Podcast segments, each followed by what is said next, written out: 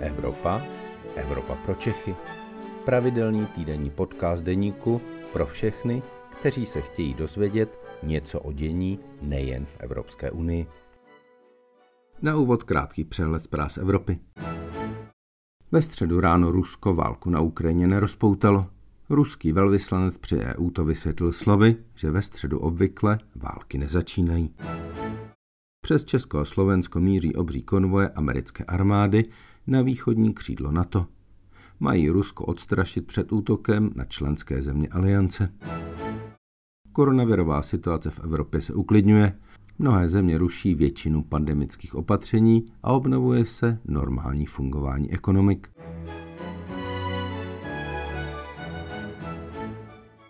Dobrý den, je středeční poledne a tak je tu vaše Evropa pro Čechy. A s ní Aneta Zachová, šéf-reaktorka Euraktivu. Ahoj Aneto. Ahoj Luboši, dobrý den našim posluchačům. A samozřejmě já, Luboš Palata, evropský editor Deníku. Dnes se vydáme o den do budoucnosti, kde pro českého premiéra Petra Fialu začíná první summit Evropské unie. Protože na něj jedu já, ptát se dnes bude Aneta. Takže Aneto, máš slovo. Děkuji moc. Eh, moje první otázka je taková jasná, základní. Říkáš, že Petr Fiala pojede do Bruselu. Co tam vlastně bude dělat? No ten summit je velmi neobvyklý, protože je to summit Evropské unie a Africké unie, což je víc než 50 afrických států, eh, které mají s Evropskou unii podepsány různé dohody, zastupuje vlastně celý africký kontinent a je to velmi důležitý summit, protože se koná po několika letech. Ty vztahy Evropské unie a Africké unie jsou opravdu velmi důležité, jednak vzhledem k minulosti mnoha evropských zemí, které tam měly své kolonie a mají s mnoha africkými státy dodnes zvláštní vztahy. Například můžeme jmenovat frankofonii, což je uskupení zemí, které mluví francouzsky a mají nějaké napojení na Francii a mají tu koloniální minulost z doby před přibližně 100 lety. Pak je tu ale i několik států, které mají podobné napojení například na Portugalsko a mohli bychom pokračovat. Afrika je pro Evropskou unii nejen světadíl, který ohrožuje svým způsobem Evropu nelegální migrací a těmito problémy, ale je to také obrovská ekonomická příležitost. Je tady 1,3 miliardy lidí. Evropská unie a Afrika mají podepsány eh, různé dohody, včetně různých obchodních dohod. A eh, pokud jde o Afriku, tak přestože africké ekonomiky většinou nejsou v nějakém skvělém stavu, Eh, tak přesto Afrika v posledních desetiletích poměrně výrazně roste a ty příležitosti pro evropské firmy, evropské investice tam jsou obrovské. Luboši, já se možná ještě vrátím eh, k té migraci, kterou jsi zmiňoval. Jak moc velké téma to bude pro ten summit? Nebo to bude, jako, je to ta hlavní Eh, motiv toho setkání, nebo spíše tam budou dominovat třeba ty ekonomické otázky? Já si myslím, že je to spojené. Samozřejmě ta migrace je z mediálního hlediska nějaké eh, velmi háklivé téma, velmi podstatné, ale eh, pokud jde o další věci jako ekonomiku, tak ty mi přijdou, že jsou vlastně důležitější a také jsou to vlastně věci, které tu migraci ovlivňují. Když eh, Afrika se bude rozvíjet ekonomicky, když eh, ty evropské investice tam sehrají pozitivní roli, když Afričané prostě najdou dostatek eh, práce u sebe doma, tak říkajíc, a bude se zlepšovat celkový stav afrických států, tak i ten migrační tlak bude slábnout a nebude zdaleka tak velký, jako byl těch několika posledních letech.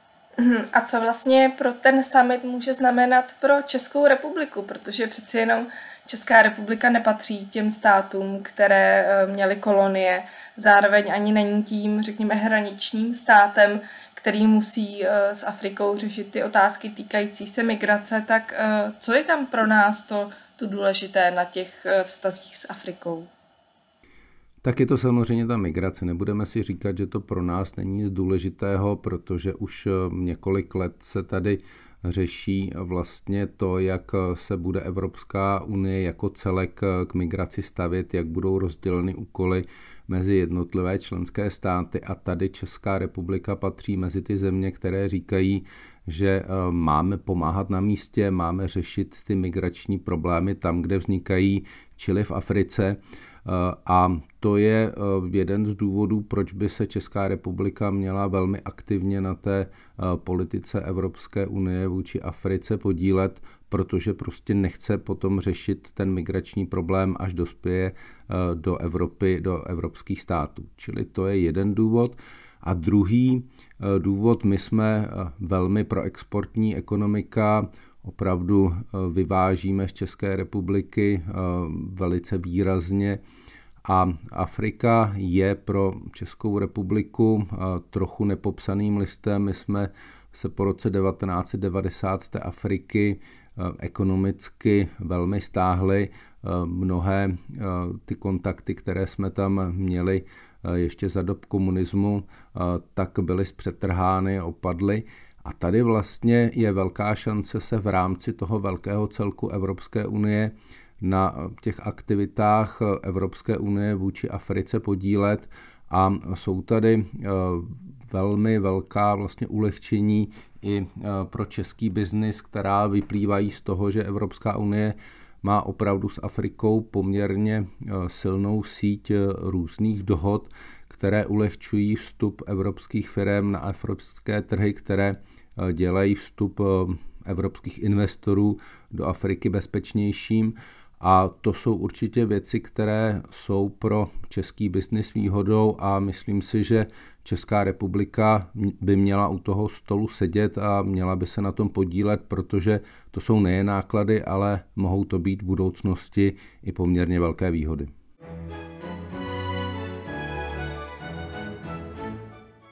Očekávají se vlastně od toho summitu nějaké konkrétní závěry, nebo zkrátka čeká se tam uzavření nějakých dohod nebo něčeho konkrétního, nebo je to spíše taková příležitost, aby si, eh, řekněme, ti evropští premiéři popovídali s těmi africkými? Já si myslím, že asi se nic eh, konkrétního podepisovat nebude, ale to, co se musí dohodnout, je nějaký rámec na ty příští roky, na ten příští evropský rozpočet. Tady v roce 2014 až 2020 Evropská unie do eh, Afriky nainvestovala 30 miliard euro v rámci eh, svého programu rozvoje Afriky. Jsou tady různé běžící programy ohledně migrace, ohledně zamezení pašování lidí a nějakého udržení těch migračních toků v přijatelném rámci. Ty pokračují dál, je tady přítomnost různých evropských bezpečnostních Eh, sil v několika evropských státech. Není to jenom ten, eh, to v Česku známé Mali nebo Niger, ale je to například i Mozambik a některé další eh, státy. Čili to jsou všechno věci, které minimálně je třeba projednat a to, co vlastně se nad celým tím summitem znáší, je přání mnoha afrických zemí, aby Evropská unie hrála v Africe daleko výraznější roli, protože po určitém takovém okouzlení investicemi z Číny mnohé africké země zjišťují, že eh, ty čínské investice jsou pro eh, africké země velmi nevýhodné, že opravdu se tam eh, čínské firmy eh, a Čína jako taková chovají ještě hůř podle některých afrických politiků než kolonizátoři v nejhorších dobách. A oni prostě hledají v Evropě daleko přirozenějšího a svým způsobem lépe se chovajícího partnera, který by ty investice také zajistil. A tady myslím si má Evropská unie velký sklus a musí ehm, tady dohánět trochu čas, kdy opravdu eh, v mnoha zemích eh, to pole pro Čínu vyklidnila a myslím si, že by se do něj měla mít zájem vrátit. Tak doufejme, že Evropa ta očekávání Afriky naplní. Já bych tom byla poměrně optimistická, protože zatímco Evropa je slabá v těch, řekněme, globálních bezpečnostních otázkách nebo obraných otázkách, tak jak jde o takové ty měkké věci, jako jsou investice nebo nějaká ekonomická diplomacie, tak eh, to bych řekla, že je tak trochu evropská parketa. Tak doufejme, že tedy eh, Evropa bude mít Africe co nabídnout, protože to je vzájemně výhodné pro obě ty strany. Pojďme teď zpátky ještě k Petru Fialovi. Eh, pro kterého to bude první eh, velký summit v Bruselu. Eh, ten summit ale začíná, pokud se nemýlím, 18. února, to znamená v pátek.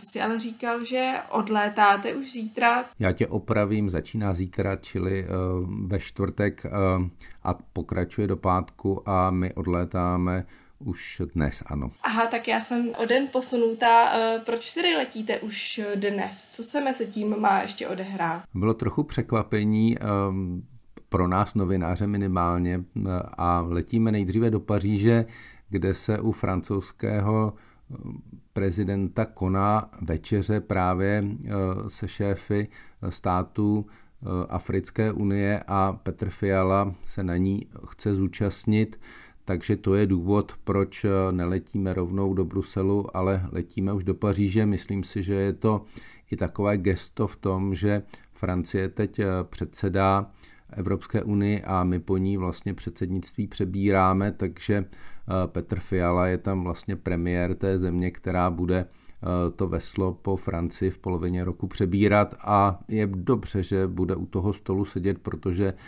mnohé věci, které se teď budou projednávat na samitu, se budou zřejmě dodělávat i za českého předsednictví, takže je dobře, že eh, u takto důležité události, u takto důležité schůzky s takto velkou skupinou zemí eh, český premiér bude a je to i gesto vůči Francii, že prostě máme zájem na té spolupráci a eh, že se chceme i na tomto směru evropské politiky podílet nejen kvůli migraci, ale jak jsem říkal, i z hlediska těch ekonomických zájmů eh, Česka a české ekonomiky. Já bych tomu ještě dodala, že vlastně i na Petra Fialu jsou všichni, kromě samotného Emmanuela Macrona, tak trochu zvědaví, protože eh, Petr Fiala má teď, řekněme, půl z toho člověka, kterému se podařilo eh, porazit populismus, což se v Evropě občas výdá, ale ne tak často.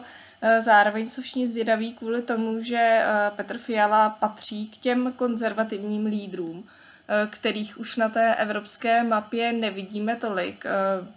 Mezi těmi premiéry víme, vidíme spíše centristy, případně středolevicové politiky, stále sociální demokracie, byť v České republice v současné době je na úpadku, tak v řadě států Evropy je to ta hlavní politická síla a teď tedy do, té, do, tohoto, do této skupinky, řekněme, z Evropy, která je spíše středo až středolavicová, eh, vstoupí Petr Fiala jako konzervativní lídr, který ale, řekněme, není zase členem takového toho toxického táboru, ve kterém je třeba eh, maďarský premiér Viktor Orbán nebo polský premiér Mateusz Moravěcký. Luboši, myslíš si, že to, že Petr Fiala je vlastně i když se podíváme na to, kam spadá ODS v těch evropských eh, politických rodinách, to znamená, že spadá mezi ty konzervativce a reformisty podobně, jako třeba strana práva a spravedlnost, eh, která je vládní stranou v Polsku, tak Eh, myslíš si, že mu to může třeba uzavírat v Bruselu nějaké dveře, nebo že to může mít nějaký negativní dopad na Fialův vliv v Bruselu? Já jsem se schválně díval na program pana premiéra, který bude mít ve středu dopoledne, kdy se sejde s předsedkyní Evropské komise Uršulou von der Leyenovou a hledal jsem tam, jestli je tam nějaký bod, že se sejde s premiéry Vyšegrádské čtyřky. Tak tehle bod tam není ale je tam naopak bod, že se sejde eh, s rakouským kancléřem. Což je určitě pozoruhodné, protože rakouský kancléř eh, není eh, součástí té Fialovy frakce, není to vlastně politik, s kterým by se Petr Fiala znal, ale viděli jsme tady další moment, že vlastně na Ukrajinu jela skupina zemí takzvaného slavkovského trojuhelníku v podobě ministrů zahraničí Takže je to možná nějaké další navázání na tento krok, který se odehrál na Ukrajině a který byl ve všech třech zemích eh, poměrně pozitivně kvitován. Takže je možné, že tady vzniká zárodek něčeho, eh, co by se dalo nazvat užší rakousko-česko-slovenská spolupráce v rámci toho slavkovského formátu a to by bylo něco, co by mohlo vyvážit trochu ten toxický Vyšegrád a mohlo by to Českou republiku eh, posunout někam dál. Takže uvidíme, jak se ten summit bude eh, vyvíjet. Mě samotného opravdu bude zajímat, s kým se tam eh, Petr Fiala sejde a s kým se uvidí ale to si povíme zřejmě příští týden při našem dalším podcastu. A ne to my už jsme se dostali na konec našeho dnešního dílu. Já ti moc krát děkuju a těším se za týden naslyšenou. Také děkuji, naslyšenou. To byl podcast Evropa pro Čechy. Příští díl poslouchejte opět ve středu ve 12 hodin. Naslyšenou se s vámi těší váš Luboš Palata.